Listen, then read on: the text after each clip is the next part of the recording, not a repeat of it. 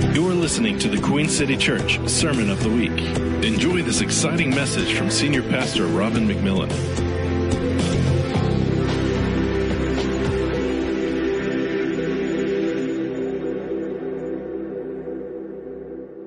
It's good to see everybody here today. Those of you who are, I really, uh, I really love the holidays. Who loves the holidays? People give you stuff. You give people stuff. I didn't get everything I wanted. There were some socks and underwear. It's funny when you're a kid, that's a curse. When you're an adult, that's a blessing. Moving right along. 2018 is about to conclude, and we're looking right at 2019, and it's going to be a great year.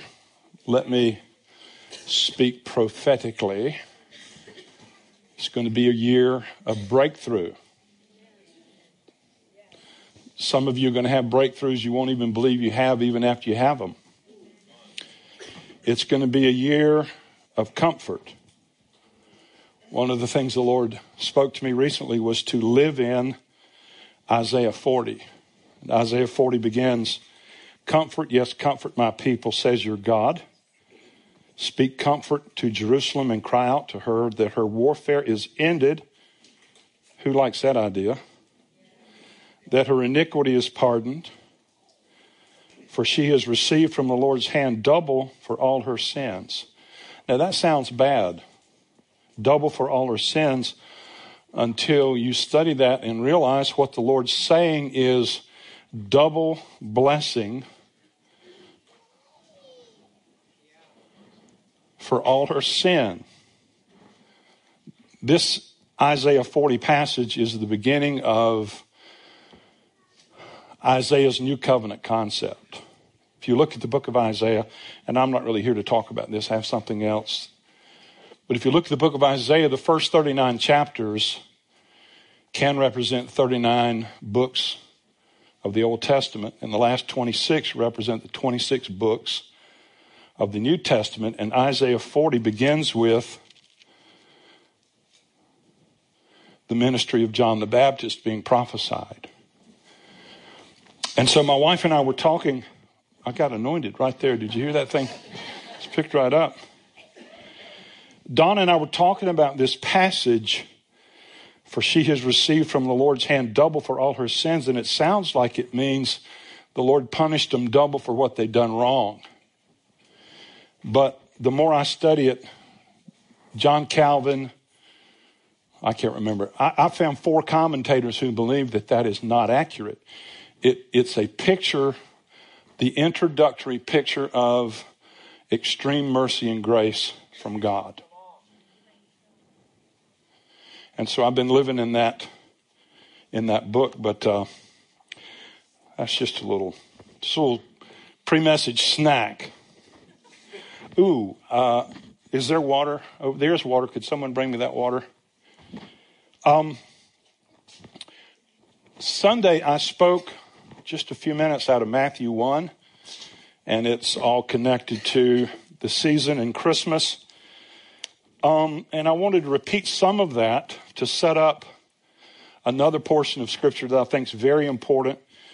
And I believe the Lord's going to be speaking to our hearts today. He really wants to help people. How many of you want to believe that with me? Let, let's, let's agree God wants to help people. Well, what about the rest of you? Come on, my goodness. You must need the help. So let's say that again. God wants to help people in here today to heal their hearts. And I believe that's what 2019 is going to be a year of people's hearts being restored and healed. Um, and so I have an overhead out of Matthew 1 18 through 23. But um, what we'll do is let's skip down, let's skip to the third one, verse 23. And let's read that together, verse 23. Listen, a virgin will be pregnant. she will give birth to a son, and he will be known as Emmanuel, which means in Hebrew, God became one of us. If you have an inaccurate understanding or viewpoint of who God is, your life will reflect it. And there's a lot, there's a lot of confusion about what God's like. And I think to, to be very simple, the closest picture we have of God the Father, we locate in the person of his Son, the Lord Jesus. And so the, the whole um, birth of Jesus is all about God becoming someone, a person. I say someone like us, of course, we know with, yet without sin, that's the whole aspect of redemption that has to be true. But he became one of us. And I went through this uh, a little bit Sunday, but I, I just wanted to do it again because there's some things we shouldn't skate over because it's a holiday.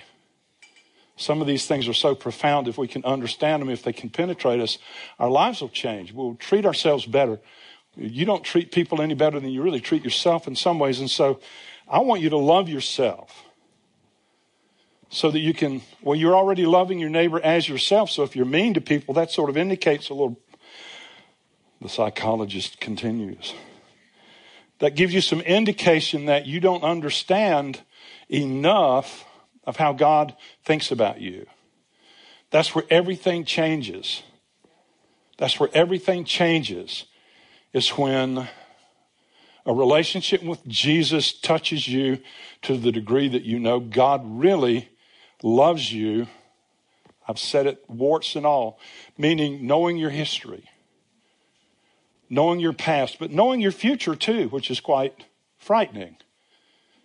But he knows your past, he knows your present, he knows your future, and he's devoted to you. That's one thing Emmanuel tells us.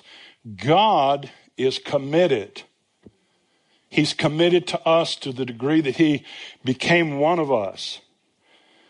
He knows by experience what it is to be human, what it means to hurt, what it feels like to suffer. People go through horrible things, then they feel unloved by God, when in essence, God, in the person of Jesus, suffered extreme agony, an agony we cannot even understand because it was a um, eternal spiritual kind of agony on the cross where he became sin for us, the Bible tells us. And if you become something, you experience it and you know it personally.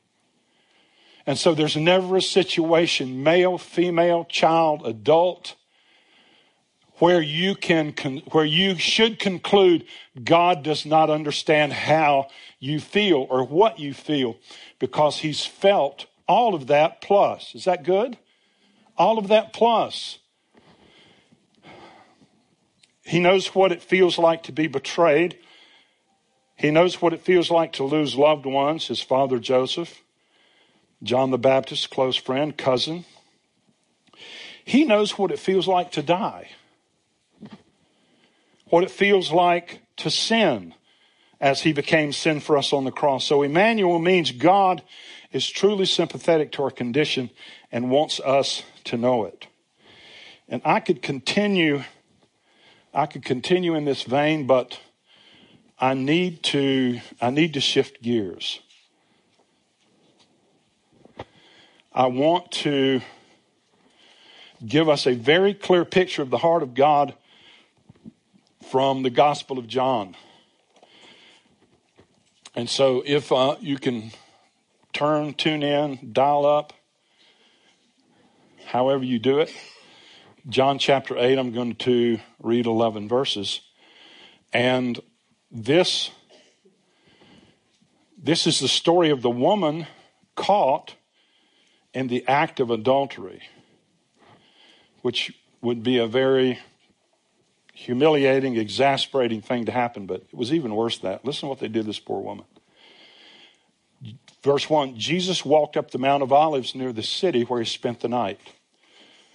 Then at dawn, Jesus appeared in the temple courts again, and soon all the people gathered around to listen to his words. So he sat down and taught them.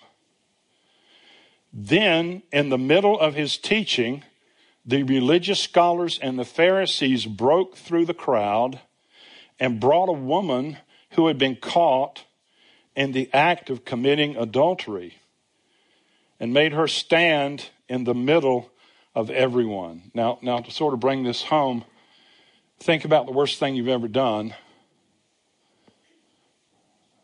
Think about being brought before people who would um, dump on you the worst of any kind of feelings you could have about it. Realize their authorities, religious authorities. And that's a little bit of the picture you have of this dear woman caught in the act of committing adultery. My one question, I'll cover this later. Where was the man? Isn't that a great question? All the feminists are really shout up. Uh, we're going to discover something, though. In this case, it'd be better to be the woman than the man. And, and we'll see why in a minute. It should, it should help you so. I believe the Lord's speaking to us already. Then they said to Jesus, Teacher, we caught this woman in the very act of adultery. Doesn't Moses' law command us to stone to death a woman like this? Tell us, what do you say we should do with her? They were only testing Jesus because they hoped to trap him with his own words and accuse him of breaking the laws of Moses. And so they had absolutely no concern whatsoever for this woman. They were using her, embarrassing her, humiliating her, wounding her even though she had done something she shouldn't have done, in an effort to accuse and condemn Jesus uh, as based on what he would conclude about what the law of Moses said. And here's the scary part the law of Moses really did say to stone to death a woman who, who committed adultery.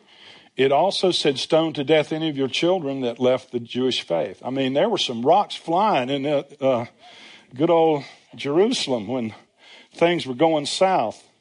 If you can't see the difference in the Old and New Testament, people that want to go back to the Old Testament and, and the law are cr- crazy. All these people go do the eating stuff. How about the stoning stuff? Let me say that again. They want to go do the eating stuff. How about the stoning stuff?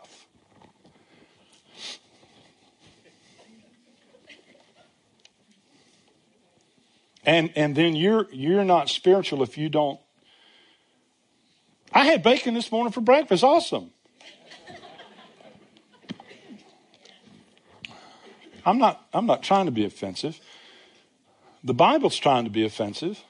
I'm just signing up. But they were testing Jesus to accuse him of breaking the laws of Moses. But Jesus didn't answer them. Actually, the New King, I'm reading from the Passion Translation. The New King James Version actually says Jesus acted as though he did not hear them. Instead, he simply bent down and wrote in the dust with his finger. Angry, say angry. Angry, angry that's an aspect of, having a religious, intolerant spirit. Angry, they kept insisting that he answer this question. So Jesus stood up and looked at them and said, Let's have the man who has never had a sinful desire throw the first stone at her. And then he bent over again and wrote some more words in the dust. Upon hearing that, her accusers slowly left the crowd, one at a time, beginning with the oldest to the youngest, with a convicted conscience. That's amazing. They, their consciences really were convicted until finally Jesus was left alone with the woman still standing there in front of him.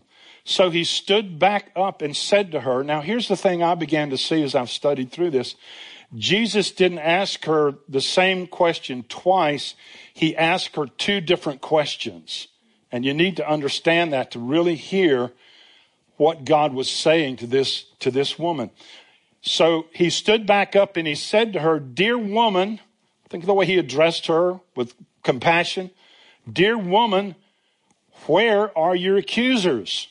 Second question Is there no one here to condemn you? See, the Bible says that Jesus was left alone with the woman. One translation said, Jesus saw no one but the woman. Looking around, the woman replied, I see no one, Lord. It's tremendous. Now, the word Lord there doesn't mean sir. It's not a term of respect for some kind of an authority. In, in the Aramaic, that word Lord means Lord Yahweh, which means she was recognizing that Jesus was not just the teacher these Pharisees saw him as. She saw him as God. She began to see the difference in how religion treats you and how God treats you. You see, that's what's going on there. The religious people were angry. The religious people broke into it was they were rude. Religious people are rude. They broke into Jesus' teaching. They kept demanding him to answer their questions. But Jesus had the sense the sensitivity to not listen to them. He wasn't listening here to try to figure out how clever he could be. He refused to be compelled to answer or to act until he heard from here.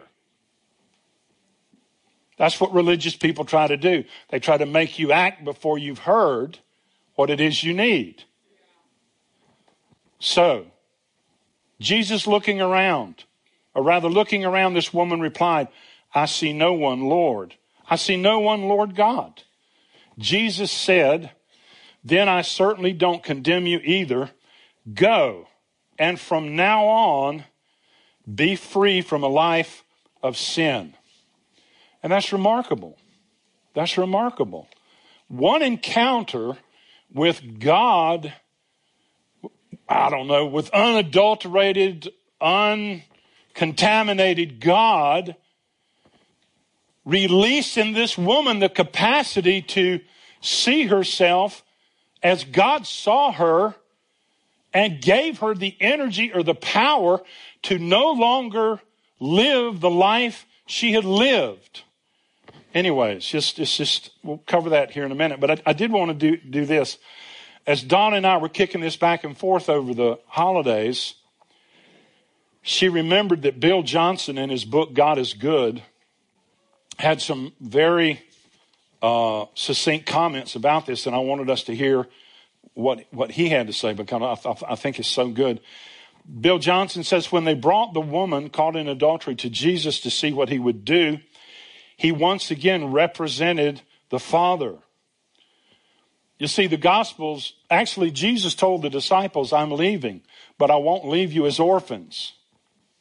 And there's this concept, and I think it's a true concept, that people behave the way they behave based on feeling like they're orphaned, like they're disconnected from the kind of father they needed to develop as the kind of child that they are.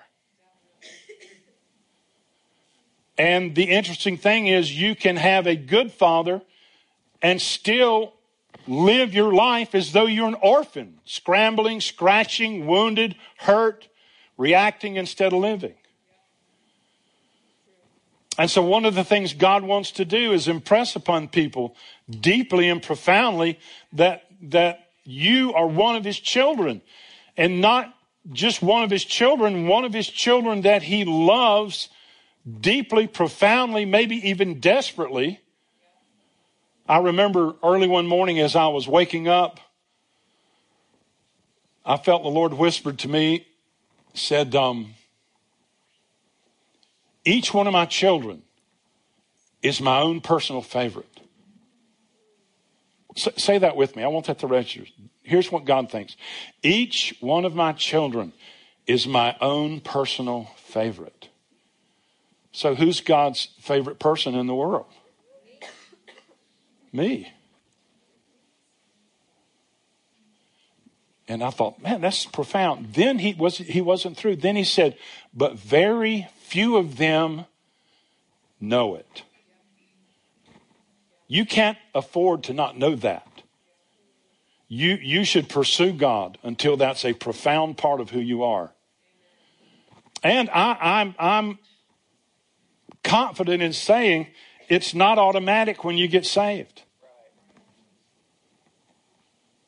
There's, there's a lot of things in you or in there um, that have to be somehow sorted out and dealt with and properly positioned because our relationship with God is just that. It's a relationship. It's not just an automatic. Now, if any man be in Christ, the Bible says he's a new creature. All things are old. Behold, all things are made new. That's reality but it's got to be experienced. You've got to walk in that place to where your mind has absolutely been renewed. You no longer think like who you were. You begin now that you know the Lord, you begin to think like who you are.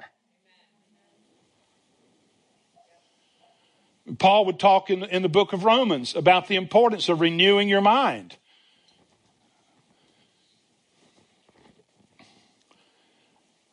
So, Bill says God, Jesus represented the Father, and the religious leaders brought stones to kill her according to the law they lived under, but Jesus came with a different assignment. He bent over, wrote in the dirt, telling those intending to stone her to go ahead under this condition. The one without sin cast the first stone. Interestingly, the only one without sin refused to cast a stone at all. Instead, he revealed the Father. In reality, this was a father daughter moment. All those intending to stone her to death fled the scene. Whatever he wrote, wrote in the dirt, whatever he wrote released such an atmosphere of grace that those driven by judgment had to leave. Jesus then did what any one of us would have done if our daughter were lost in such moral failure and humiliating shame. He served her. Jesus didn't care what the religious leaders thought of him. The opinions of the crowd don't matter either. The Father had to be seen and demonstrated. And more importantly, the Father had to be known by this one who was lost, this one who was manifesting her orphaned heart. Why was she having sex like that? You see, we can look at immorality and condemn immorality, but that's a, that's a consequence. It's not a cause. Why do you do that? Why do you do the things you shouldn't do? That needs to be answered, not just change your behavior.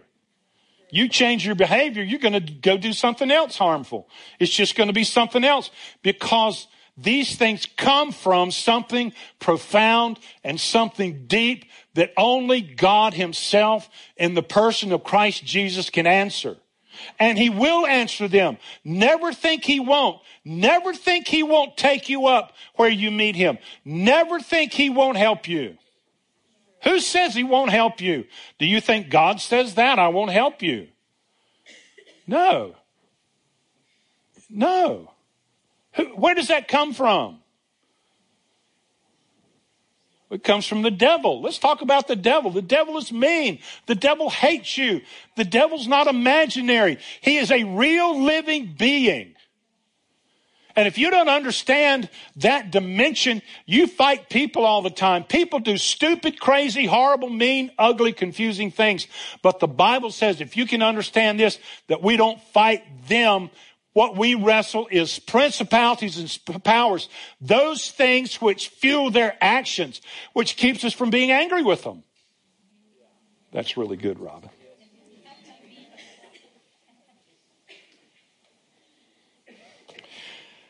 Bill Johnson says in the old covenant, she would have been stoned to death. But this is a different season. Even though the old covenant was still in play, as the blood of Jesus had not been shed yet, her sin wasn't ignored and treated lightly. Once she acknowledged that her accusers had left and there was no one now to condemn her, Jesus said, Neither do I condemn you. But that's not all he said. He said, Go and sin no more. He disciplined her with loving words. Every action, every word pointed to a perfect Father, one who's completely good. That's who our God is. He's a perfect Father. So that's what Bill Johnson had to say, and I, I thought that was really, really good. I wanted to go back through these different verses. I have, um, I've got about 15 or 20 minutes because I think the Lord really wants to reinforce these things. You know, in verse 3 of, of John 8, we see that the Pharisees break through the crowd. Here's this poor woman being caught in the act of committing adultery. And they made her stand in the middle of everyone. What would her basic feeling be? What would it be? Shame. Let me ask it this way what would it be? That's the same way, but I'm just repeating it. Shame.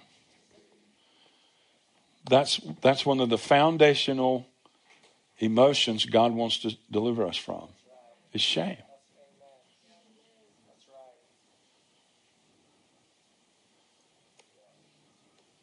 How horrible would that have been for her? I mean, she did the wrong thing. Everybody does the wrong thing sometimes. The Bible says, For all have sinned. If God didn't forgive, a friend of mine told me heaven would be empty. That's not actually true. It'd be empty of humans. I'm sure it's full of God only knows what else. Have you ever seen those beings in the book of Ezekiel that look like heads and spaceships and lights and you, you, really I don't believe in UFOs. But I believe heaven's full of stuff that probably scare the dickens out of us. Is God so creative? I mean, think about giraffes. Think about some of the weird animals. Do you know what the word giraffe means in Arabic? Look it up. It means creature of grace. That's what it means. The Lord ever shows you a giraffe, He's imparting something to you there. Come on be holy. So here's this woman now humiliated.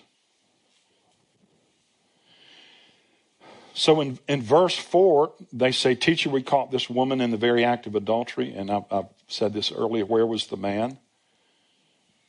Isn't that, isn't that ridiculous that they would do that? They would bring her, leave him. Oh, he could have been one of them. You don't know. Men are tricky. Anybody realize men are tricky?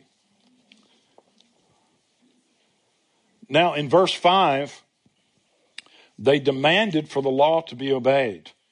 You know, one of the things you need to recognize about the Old Covenant is the Old Covenant was written in tables of stone. But the New Covenant is when it's been written in the tables of your heart. And, and it's, it's not you look at that and apply it to them, you apply it to yourself because it should be in you. That's what it is uh, to, uh, Jeremiah 33, and we, we find it again over in Hebrews, what it is to have, have the new covenant. It's the law of God's written in your heart. You know what you should be doing, what you shouldn't be doing. Now, you may have issues. You may not be empowered to do it yet. There, there, it is a relational um, situation, you, you, you learn how to receive more grace. Even Jesus, the Bible says Jesus grew in favor, Jesus grew in favor with God and man. Even Jesus grew in favor. Favor is manifest grace. It's a very interesting idea, but it's a mystery. And so um, they demanded that the law be enforced to kill this woman. They were willing to kill this woman in order to trap Jesus and condemn him. Verse 6 says they were only testing Jesus. They hoped to trap him with his own words. But Jesus didn't answer them. Instead, he simply bent down, we find in verse 6, and wrote in the dust with his finger. So, as Jesus was being confronted, he, being the Prince of Peace, kept his peace and he acted like he didn't even hear him. He was listening somewhere else. Here's a question all of us need to answer because if we don't answer it accurately, we're going to do the wrong thing. Who do you listen to?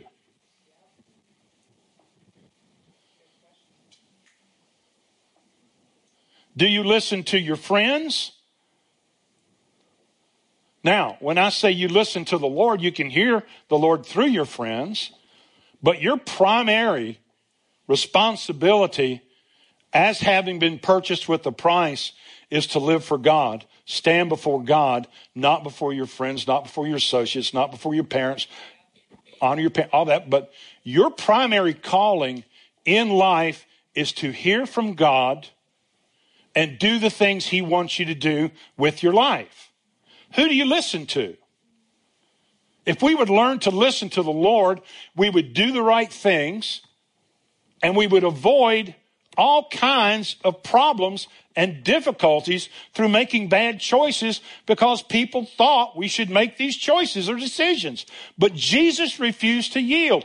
Until he heard from heaven, he acted like he did not even hear their questions. You have to be pretty peaceful to live that way, but that's our calling. Do you let people force you to make decisions before you hear from God? I was going to buy this Cadillac one time. That's redneck prosperity right there. I was a traveling salesman. And you had to have a really big car. And I found this Cadillac at a really good price, but it's from a salvage company. And I never got heaven's go ahead but I made my decisions. When I, I bought it later, I don't know if you know that trunk's big old, I mean, you could swim in that. You could fill that trunk up with water and swim in it. This was pretty good. It has a lining in it. Well, the lining wasn't glued right. It was all coming down. Then the paint started cracking. And I realized I had not been listening to the right people when I bought that car. But the interesting thing was, I had to pay for it. Be careful who you listen to. Don't want something more than God wants it for you. Oh, gosh. How do you do that? Well, you buy a crummy thing you have to pay for for three years, three and a half years, that you wish you'd never owned. In other words, some stuff, the only way we're going to learn. Listen, experience is not the best teacher. Somebody else's experience is the best teacher. But some things we won't learn until, I'm sorry, I just think that's probably right. Now, writing in the dust. They were angry. Wonder what Jesus wrote in the dust. Maybe he didn't write anything. But Jesus facing their anger, their insistence on an answer, a decision, he stood up and looked at them and he said, Let's have the man who's never had a sinful desire throw the first stone at her. Then he bent back over, got back down on the ground, and wrote in the dust. No one knows what he wrote. Maybe he wrote nothing. Or he could have written this verse, Jeremiah 17 13.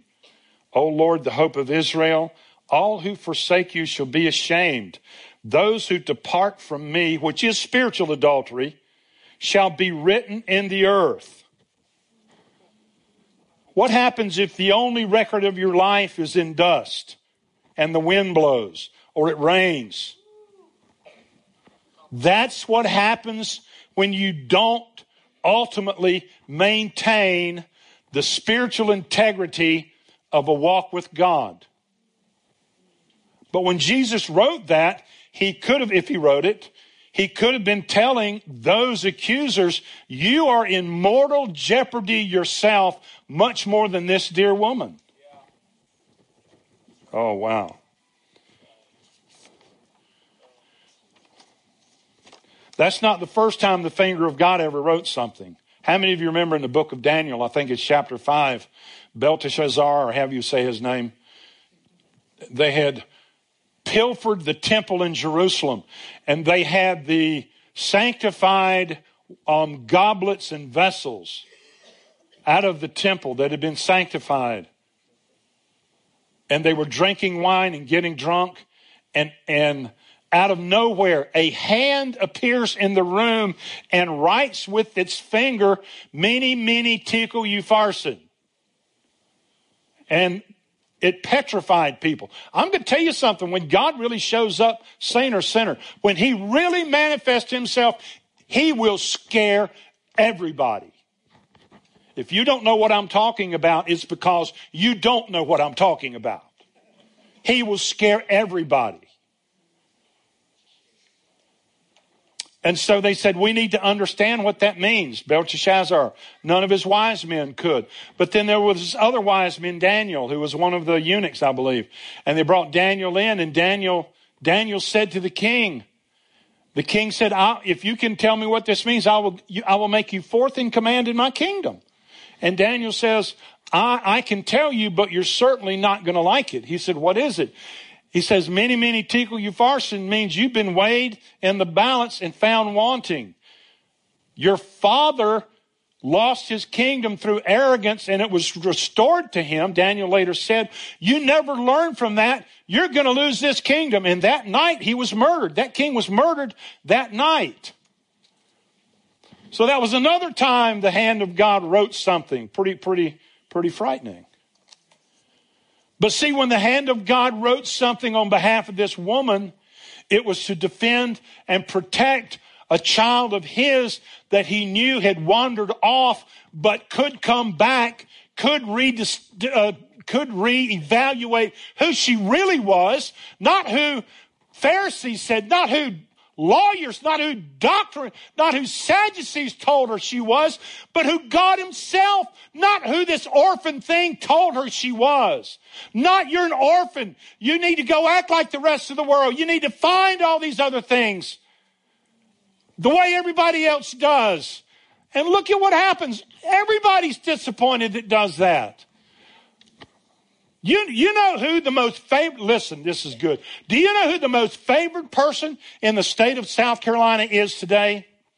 It's the person who has that lotto ticket worth $500 million and does not know they have it. Because if they turned that thing in, their life would have been in a commode within two years.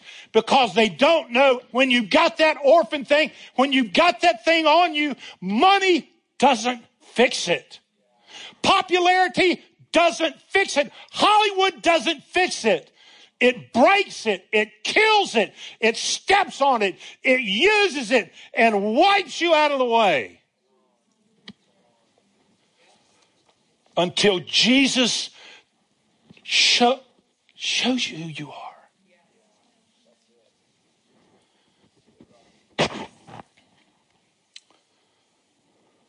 Verse 9, it says, upon um, hearing what Jesus said, her accusers slowly left the crowd one at a time, beginning with the oldest to the youngest with a convicted conscience. You know, the best thing you can have is not condemnation about your behavior, it's conviction.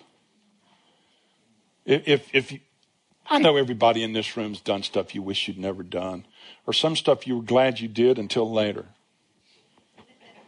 or some stuff you may be doing now, don't know how to get out of. Conviction gives you a way out. Condemnation just beats you up more, makes you feel worse about yourself. That's not God. That's not God. Well, it, it doesn't help to feel bad about what an idiot or, or, or you know, that doesn't help.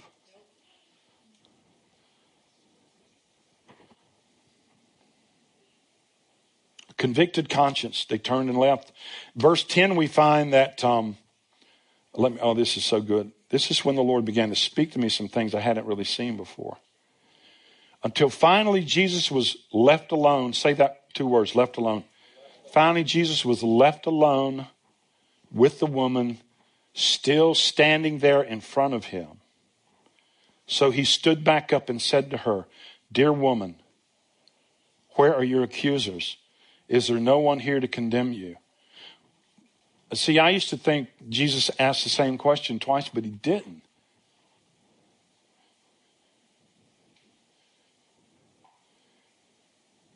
He was asking two different questions. Dear woman, where are your accusers?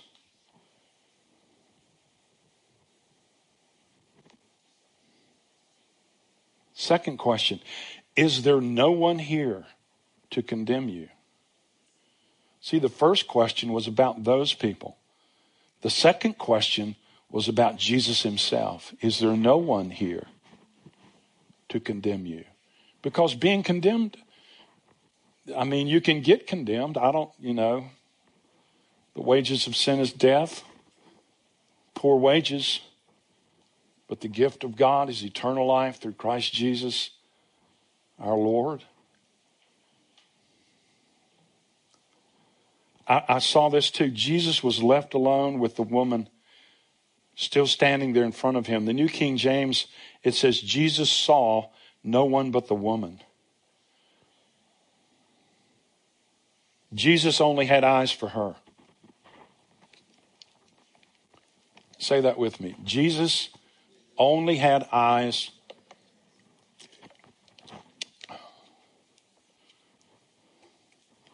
Years ago in the night, I woke up and I heard the Lord singing this song. Oh, R&B from the Flamingos. Nobody, who knows who the Flamingo? I know this third row crowd. They know who the Flamingos are. Any, you had to be born around like 1950 to know who the Flamingos. I wish I could sing this. Maybe I'll try. My love must be a kind of blind love. I can't see anyone but you. Are the stars out tonight? I don't know if it's cloudy or bright. I only have eyes for you, dear. The moon may be high, but I can't see a thing in the sky. I only have eyes for you.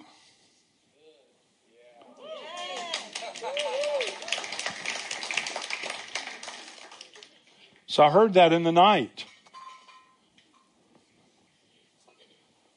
That's the only place you change. It's when you stand alone. God doesn't care what your friends think, what your mama thinks, what your daddy thinks, what your cousins think, what your boss thinks, what your preacher thinks, what the apostle of the universe thinks. When it comes to how you determine who you are and how you should live, there's one place to find that. It's alone with Jesus who only has eyes for you. Says she was standing there. Everybody needs to know what is Elijah, Elijah, Elijah the great prophet over in First Kings. He comes out of nowhere, nowhere.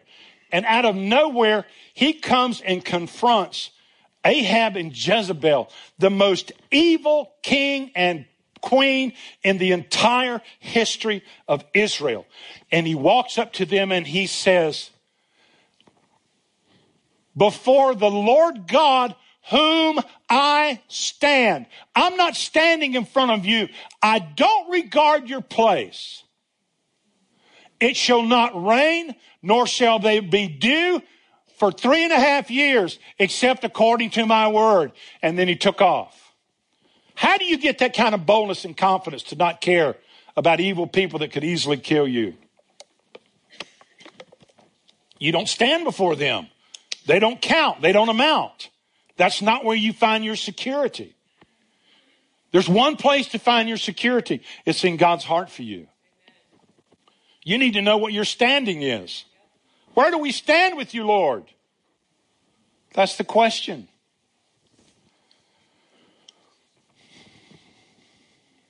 Was thinking about this dear lady. Before her accusers, she was ashamed.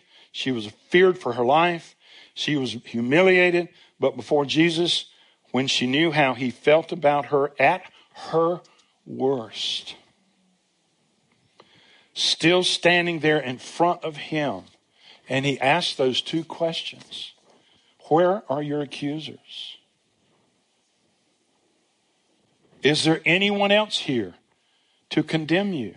Jesus said.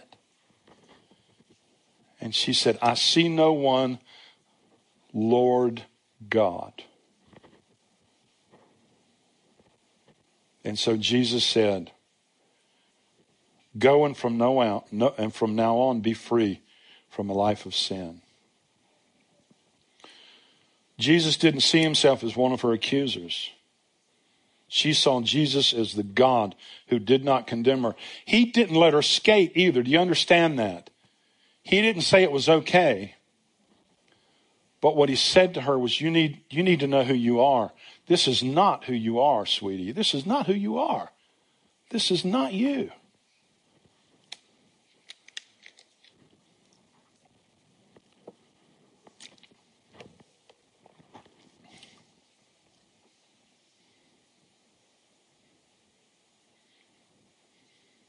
You don't truly know who you are until you know who Jesus is and that he's God and that you know in your heart how he really feels about you. He doesn't overlook our sin. Actually, it says he came and died for it.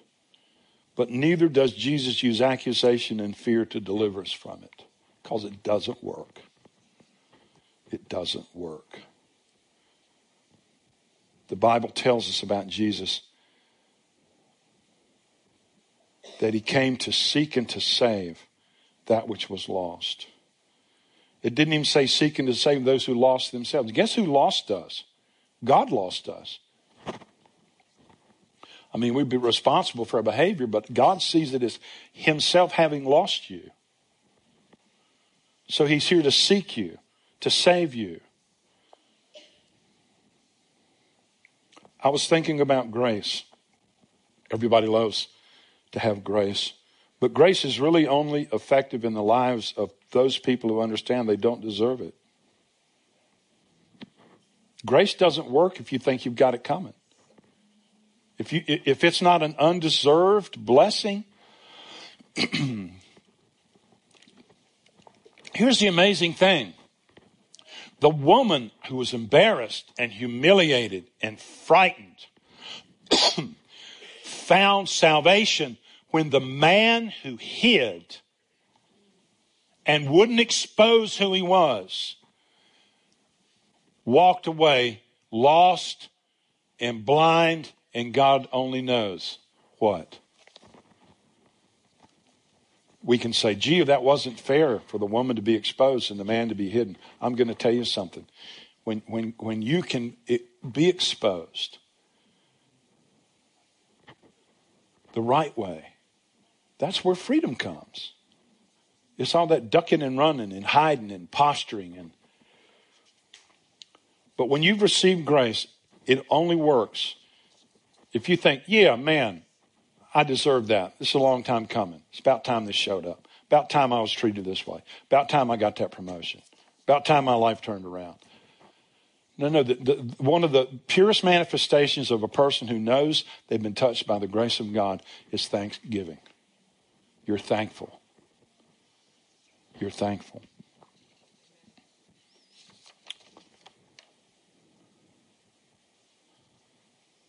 I really like this. The woman whose shame was exposed and threatened with death found the ultimate solution in the person of God Himself. The man who participated in the act was equally guilty who did not expose his need didn't find redemption.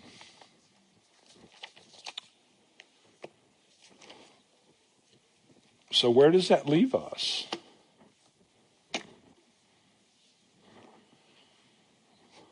The Bible, I'm not,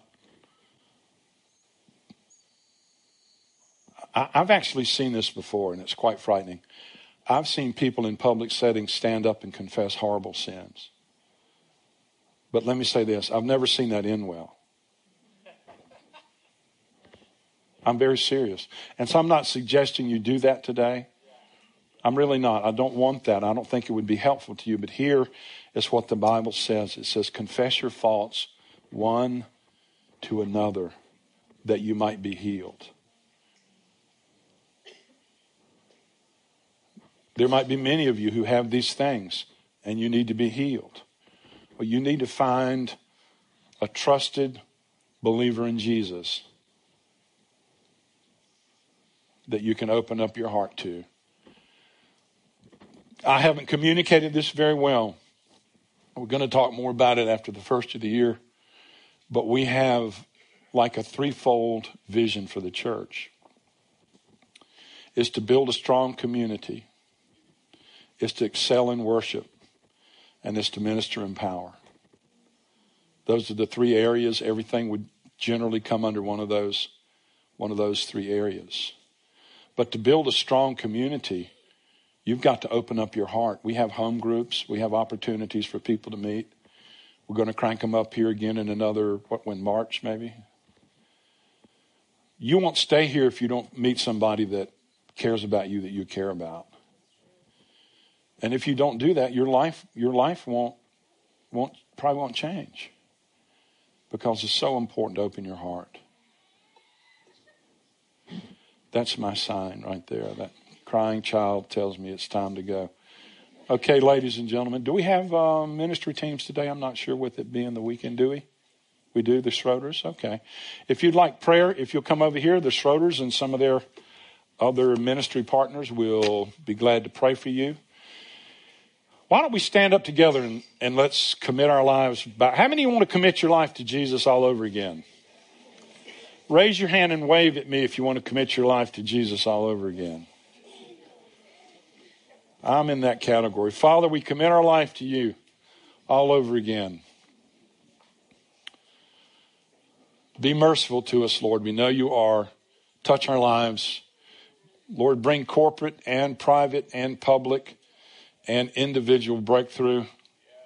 Bring comfort to our hearts. Holy Spirit, uh, find a home in this place beyond what you found already. We ask for your release of power and joy and liberation and righteous, holy, loving countenance on every soul. In Jesus' name, amen. Amen, amen.